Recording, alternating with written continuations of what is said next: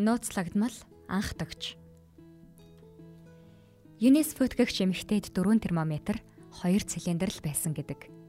Энэ эмэгтэй хүлэмжийнхээ ихсэх нь дэлхийн температурыг өсгөхийг олж тогтоосон анхны хүн.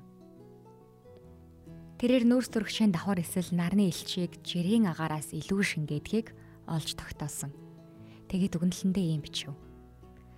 Нүүрс хүчлийн хий агуулсан агаар нь жирийн хуурай агаараас илүү халж байна. Хэрвээ энэ хий атмосферт ихсвэл дэлхийн температур гэрдийнхөөсөө өснө.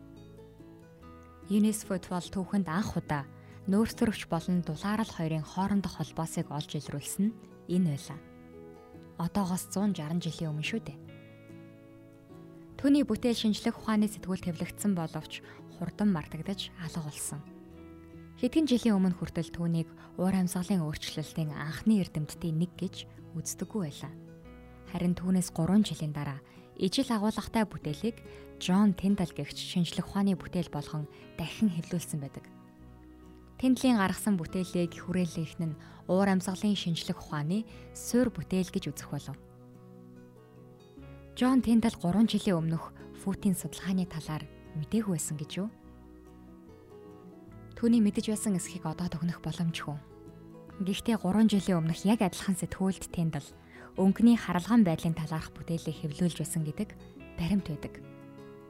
Өөр нэгэн баримт бол ЮНЕСФОд эмэгтэйчүүдийн эрхийн төлөө тэмцэгч байсан бөгөөд Америкийн хамгийн анхны эмэгтэйчүүдийн конвенцэд гарын үсгээ зурсан байдаг. Түүний нөхөрч бас дэмжиж гарын үсгээ үлдээжээ. Харин Джон Тендал эмэгтэйчүүдийн эрхийг эсэргүүцсэн хүмүүсийн жагсаалтад гарын үсгээ зурсан байдаг юм. Өнөөдөр бид ЮНЕСФОд тухайн үед Тендалын бүтээлийг уншаад наадгаг чинь би хэлээ үздэй гэж дотроо хашгирсан болов гэж л гайхацсан.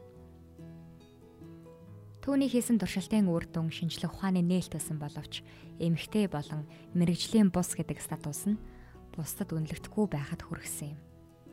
Эрдэм шинжилгээний хурал болоход тэрээр бичсэн бүтээлээ өөрөө ч танилцуулах боломжгүй байсан учраас оронд нь Жозеф Хенри гэх эрэгтэй нарийн бичиг судалгааг нь танилцуулжээ.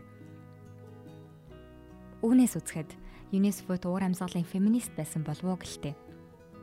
Уур амьсгалын өөрчлөлт эмэгтэйчүүд охтыг хамгийн ихээр хохироодог асуудал учраас уур амьсгалын идэвхтэн эмэгтэйчүүд феминист байхаас ч өөрцөхгүй. Байгалыг эд зүйл гэж харж нэг амьтны төрөл зүйлийн эрх ашигыг бусад бүх амьтдаас дээгүүр гэх үзэл санааны хор урших нь уур амьсгалын өөрчлөлтийг анханаас нь үүсгэсэн. Тэгтэл энэ асуудалд эргээд хохирох хүмүүсийн дийлэнх нь эмэгтэйчүүд байдаг. ЮНЕСКО-ийн түүх бол нэг хүүсэнд авамгай байхын бодит үр дагаврыг шууд харуулдаг. Шинжлэх ухаанд эрт хийгдсэн нээлтч нээлтэд тооцогдохгүй.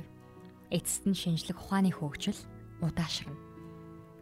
Хэрвээ ЮНЕСКО-тэд Джон Тиндл шиг их сургуульд явах боломж нь байсан бол юу хийж чадах байсан бол хэрэг хүртэх ёстой хүндлэлийг нь үзүүлсэн бол ямар шин нээлтүүд хийгдэх байсан бол өнөөдөр бид үнийг зөвхөн төсөөлж чадна. Сайн байцгаана уу? Ухаарлын 7 хоног бол мартагдсан сэдвүүдээ хөндөж та бидний өдөр тутамдаа гарган ярьж ярьдаггүйгээс анзааралгүй үлдээсэн чимгүүдийг сануулах аудио эссэний платформ юм. Бид бүтэнсээ өдөр бүр 10 минутын аудио эссэг та бүхэнд хүргэж байгаа.